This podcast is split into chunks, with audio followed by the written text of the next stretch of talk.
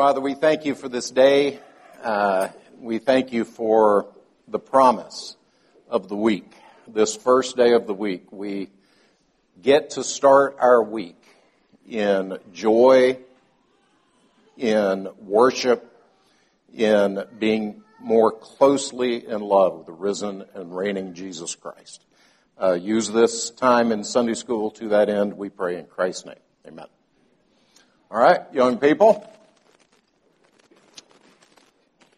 You can head out and not so young people. If someone would turn in their Bibles to 1 Corinthians chapter 12 verses 10 through 27. And as you're turning there, so before whoever it is is going to read starts reading, um, you're going to hear, and it's just providential uh, timing, it's not intentional at all, but you're going to hear an incredible amount of overlap between today's Sunday school and today's sermon. Uh, the the uh, themes that are going to be built in the Sunday school lesson and that Dietrich Bonhoeffer is is drawing our eyes to are the themes that come out of the text this morning. So, uh, but before someone reads that, I want to read to you a verse from John chapter 16, and this is Jesus Christ speaking to his disciples right before he leaves them. And he says, I tell you the truth. It is to your advantage that I go away. For if I do not go away, the helper will not come to you. But if I go, I will send him to you. Now, in your heart of hearts, do you believe that your life with Jesus would be closer, that your knowledge of Jesus would be more grounded if he was physically present with you? And I think most of us would say yes. yes, I would like to be walking in Galilee with him. I would like to be seeing the lepers being healed. I would like to see that. But then there would be only one place in the world that he was. There'd only be one place in the world, and certainly it's a tiny little group that gets to do that. And so that really raises the question of, and, but he is saying this to this tiny little group. He's saying to that tiny little group, it's going to be even better. Uh, and, and that's kind of a hard pill, I think, to swallow. But Bonhoeffer shows us the way in which the body of Christ fulfills this greater, better promise of Jesus. So could someone read 1 Corinthians chapter 12 verses 10 through 27, please?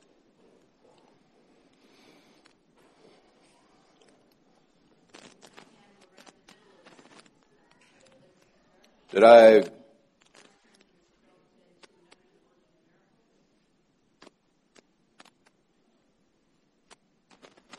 Did I write down the wrong chapter? Where am I?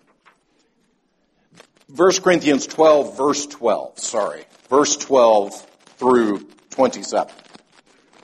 Sorry about that. I was only two verses off.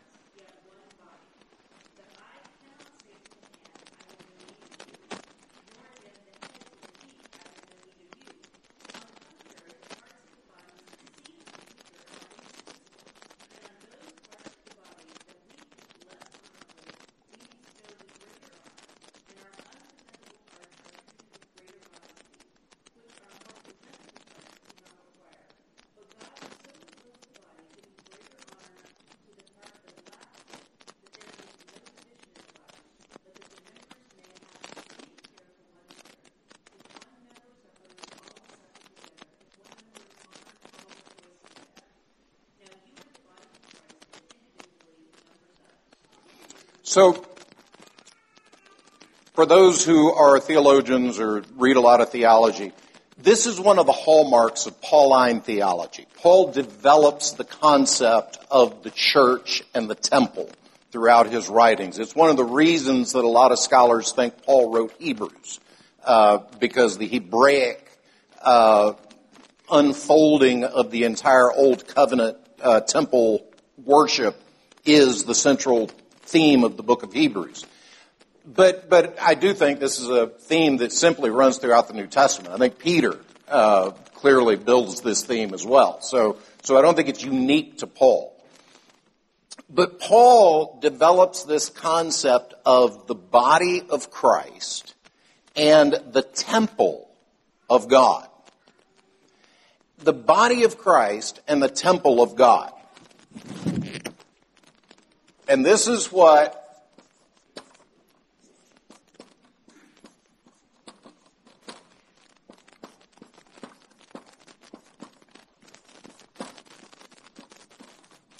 These are the, these are the two elements that make up how we engage with God and how we live with God. These are two elements that Bonhoeffer brings out. The body of Christ and the temple of God. So, before we get into the body of Christ, when you think of a temple, what do you think of? A building. It's got Greek columns, it's got steps that go up to it, it's a temple. And that is entirely the wrong way to think of a temple. Because the Old Testament, Paul is approaching this. Remember, Paul is a, is a Pharisee of the Pharisees. He is educated at the feet of Gamaliel. He understands what a temple is. And so let's go back to the very first temple. I'm jumping out of order in my Sunday school, but uh, let's go back to the very first temple, which is in 2 Samuel chapter 7 uh, David wants to build a temple for God. And then uh, that night, the word of the Lord came to Nathan Go and tell my servant David, Thus says the house of the Lord, Would you build me a house to dwell in?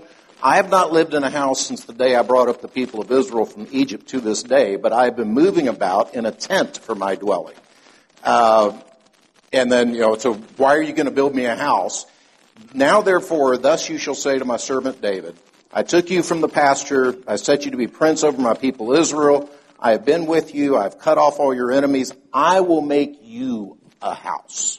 I will build for you a house. And so the Hebraic understanding of the temple is the house. That's what we should think of when we think temple where God dwells. That's the whole tabernacle system. This is where God dwells over the mercy seat, the presence of God there over the mercy seat. The temple is the dwelling of God. It's the dwelling place of God. It's not a structure.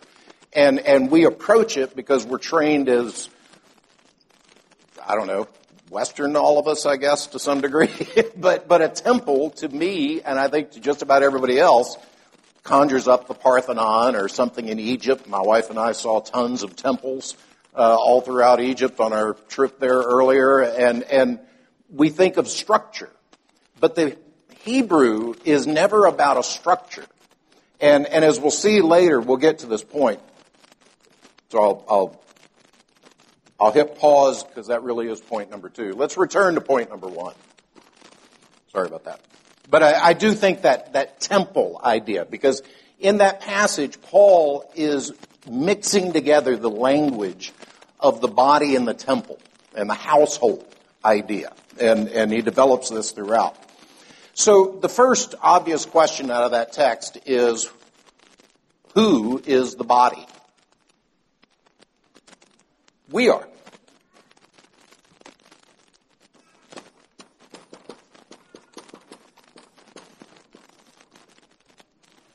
So if you want to see the embodied Christ, where do you see him? In the church, amongst his people. This is where Christ, the embodied Christ, is found. And I'll give you an example. I've, I've, if So I, I say this often to some of the young men that I, that I speak with, so you may have heard this before.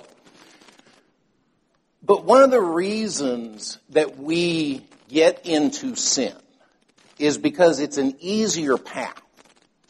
It's more difficult to live with the challenges that are in front of us. But living with those challenges that are in front of us, and, and, and I shouldn't even say sin. I mean, some, I've seen, I myself experience this a lot. Uh, I would think that life was falling apart in one location, and if I just picked up and moved, it would all be different. and the first thing I unpacked from my bag or whatever was the same mess that I found in the first place. And I had to learn that lesson over and over again. I learned it over and over again five or six different times that it's me I'm running away from. Uh, and it's me I'm discontent with, and that's because I'm discontent with God and, and what God has called me to do and be. So at any rate, all that to say, being in the church is a lot more difficult.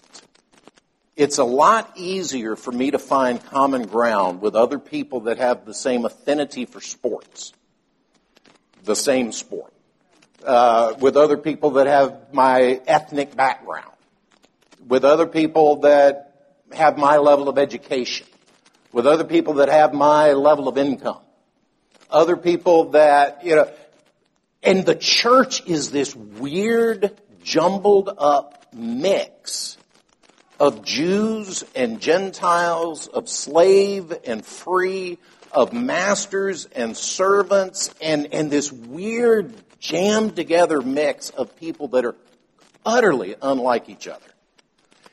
And that's where you and I truly are going to learn. What are the fruit of the Spirit?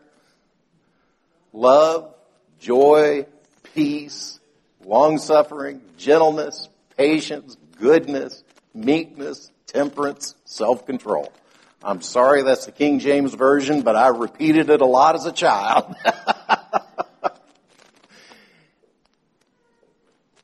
it's in the church that we find that.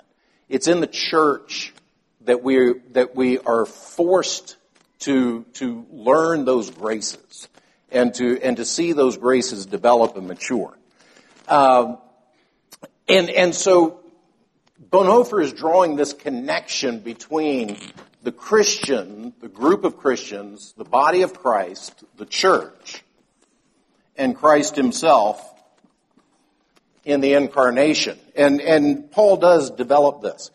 Uh, so in that passage in 1 Corinthians 12, 12 to 27, Paul says we are baptized into the body of Christ. To be united to the church, to be baptized into the church, is to be in union not just with Christ on an individual level, but with His church. This is where the body of Christ is found. The body of Christ is those baptized into His name.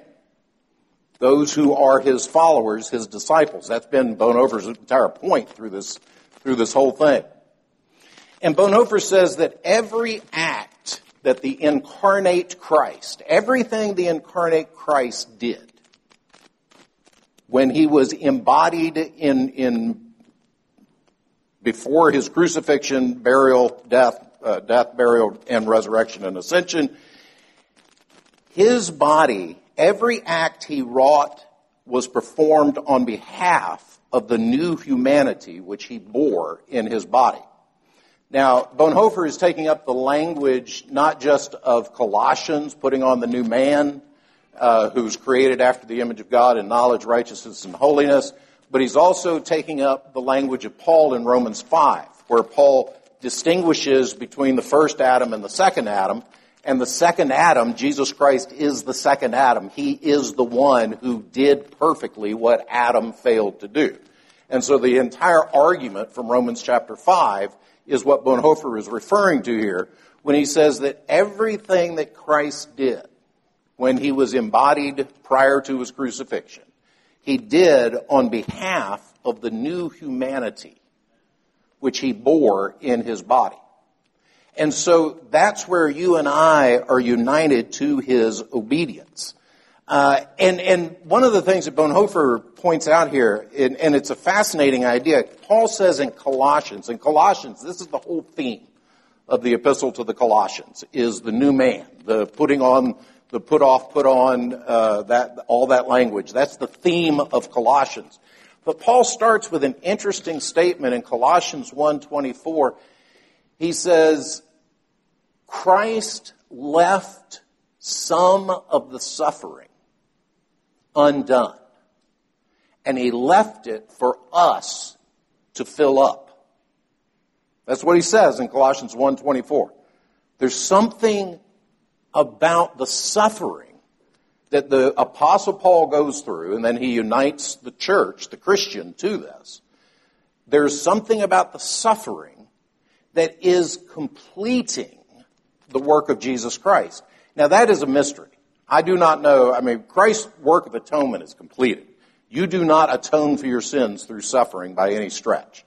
Uh, you are united to Christ. You are raised together with Him. The scriptures are very clear. New Testament very clear uh, on that point. And yet, Paul says, in my Christian living, there is a suffering that He has left for me.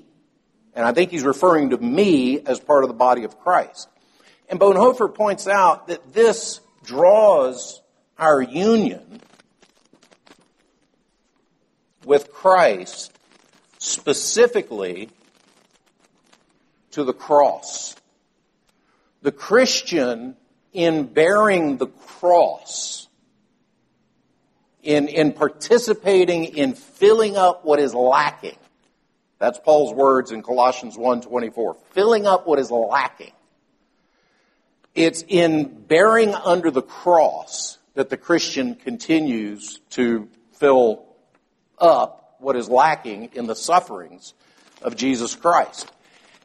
And it draws our attention to the heart of what it means to be a Christian. And Bonhoeffer lives this out because in a couple of years he is going to put his life uh, on the line for this. Uh, I think there's a tendency, well, I, there are a number of tendencies in Bonhoeffer. Uh, one of which, by the way, for those who are theologians, uh, Romans chapter 5 uh, develops into Romans chapter 6, which develops into 7, 8, 9, 10, 11. And in Romans 6, uh, Paul makes explicit that in our union with Christ, uh, as the first Adam died for many, or died for died once for all, the second Adam dies for many. Uh, and and Bonhoeffer says basically all humanity fell under Adam, therefore all humanity is redeemed in Christ. Uh, and and I, that is wrong. That is not Pauline theology. so so Bonhoeffer is is not my ultimate guide here at all. But he does say some very helpful and and good things. He says when we see the church when we see the body of Christ, he says, here is his body, crucified and risen. Here is the humanity that he took upon him. To be in Christ, therefore, means to be in the church. And that's one of the reasons that, that I think the scriptures hold a very high value between profession and membership. You generally are well, you're, you're baptized into the name of Christ, which Paul says is the body of Christ. Uh, and, and so this is where we see Christ. Uh, and we, we grow in our knowledge of Him and our love for Him here in the church. And then let's move quickly to the second point, which came out of 2 Samuel chapter 5 verses 7 to 17, which is the church is the body of Christ. The church is also the temple of God. And as I mentioned at the, at the outset, when you think of a temple, don't think of a Greek building with columns and a stairs going up to it. The temple, when, when David approaches uh, God and says, hey, I've subdued the land in your name and now I want to build you a beautiful temple. And God says, you want to build a house? I don't need a house. I've, I've been happy to dwell in a tent, but here's what I'll do, David. I'll build you a house. and your offspring will raise for me a temple, and that temple will go forever.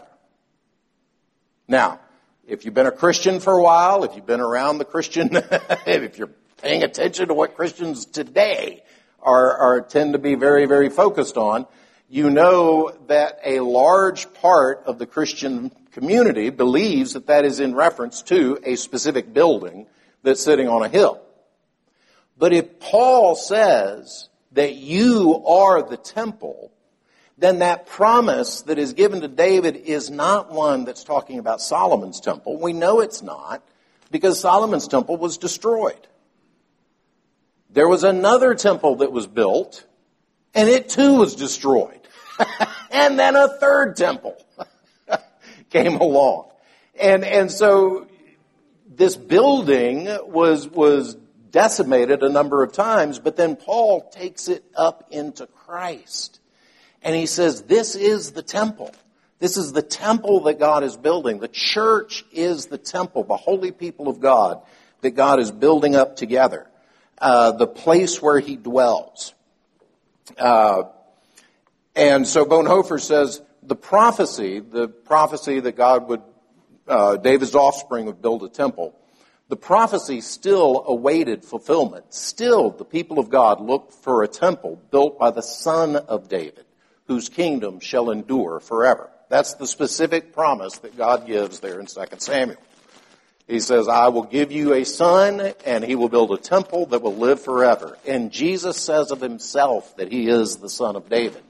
He is the one that this prophecy was given to. So therefore, what's the temple that lives forever? that endures forever. It is the church. It's the house where he dwells.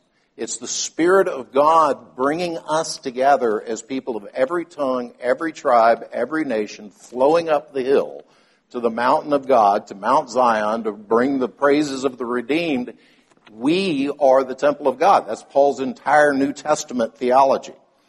So the implications of this, I just want to I wrote down three implications that we find in 1 Corinthians 6. So again, you know, 1 Corinthians 12, Paul, you know, you're the body of Christ. You're baptized into the body of Christ, uh, the, the temple idea. And so he says in, in 1 Corinthians 6, this understanding of the temple, he's, he's presuming the, the, the understanding of the temple. He, he goes on and explains it later in 1 Corinthians 12. But in 1 Corinthians 6, 1 to 8, and that's the passage, you can look there, it's about lawsuits. Why, why are you suing each other? Uh, do you not know that we're going to judge the angels? Knowing that we are the household of God, knowing that this is where I find the embodied Christ, knowing that Jesus is, I'm going to know His will and I'm going to know His, His purpose, and I'm going to know his, the growth in Him, should definitely change how we interact with one another. What fellowship does light have with darkness? Uh, you and I are more than, and I'm, and some people take this to an extreme. You don't ever go to court against somebody else that's a Christian and, and I'm, I don't think that's what Paul is saying because he does say trivial matters. uh, and maybe, maybe, I don't know, maybe he is saying that. I do think there's wisdom as we live in a society that contracts mean things that uh, we ought to be able, but, but the 99% of the stuff that I see on courtroom TV uh, is, is not particularly meaningful. Uh, and, and I think it, it certainly should change how we relate to one another. And then in verses 9 through 11, Paul says, Do you not know that the unrighteous will not inherit the kingdom of God? Neither sexually impure, idolaters, adulterers, uh, men who practice homosexuality, nor thieves, nor the greedy, nor drunkards, nor revilers, nor swindlers will inherit the kingdom of God. And such were some of you, but you were washed. Uh, you were sanctified. You were justified in the name of the Lord Jesus and by the Spirit of God it changes not just how we treat one another, it changes me personally. It changes my behavior. Knowing that I am baptized into the body of Christ changes my private, personal behavior. Most of the stuff in there is stuff that we might not ever know that the other one is engaged in. It's just my personal stuff. And, and it changes my personal stuff. And then in verses 12 to 18, uh, he goes on with the, uh, uh, do you not know that the body of Christ should not be united to one who is not part of the body of Christ? You can read it yourself. It's more explicit than that. Uh, but, but that's the statement there. What are you doing uniting what belongs? What is the temple? What is the body of Christ? What are you doing uniting this to Satan? Uh, and it, it, changes the very, the, the, most intimate of our relationships, uh, the, the most personal and close relationships we have. So it, the, the effect of knowing that we are here, the body of Christ, is going to affect how I treat my brothers and sisters here. It's going to affect how I live in the privacy of my home. And it's going to affect even the most personal and intimate relationships that God has, has provided. It changes everything. And that's where we find the embodied Christ. Uh, and, and that's where Paul goes on in verses 19 and 20 uh, of 1 Corinthians chapter 6. All of these things build up in 19 and 20, or do you not know that your body is a temple of the Holy Spirit within you, whom you have from God? You are not your own, for you were bought with a price, so glorify God in your body. And that's both corporate and individual. And so when we start off by saying, boy, it sure would be nice to live back in 80, 20, or whenever it was, and to be a Palestinian, or, you know, be walking there and, in uh, a member of the household of Israel there, uh, be walking and hearing uh, this Jesus Christ. Uh, Jesus himself says there's something better coming. And he goes on to say it's the Holy Spirit building together a people and building together this temple and this body. And so that is where we see Christ. So with that, I believe I've hit the time. My wife is waving her wrist. And uh, let me close in prayer. Father, we do thank you that we can come together as brothers and sisters in Christ, that we can be refreshed uh, in knowing that Jesus is not some distant figure, some, some spiritual force, but he speaks to us by his word, speaks to us by, his, by your Holy Spirit, and we see him present uh, in your body. Help us to see the beauty, uh, to encourage one another, and to live intentionally uh, as the temple of God. We pray in Christ's name. Amen.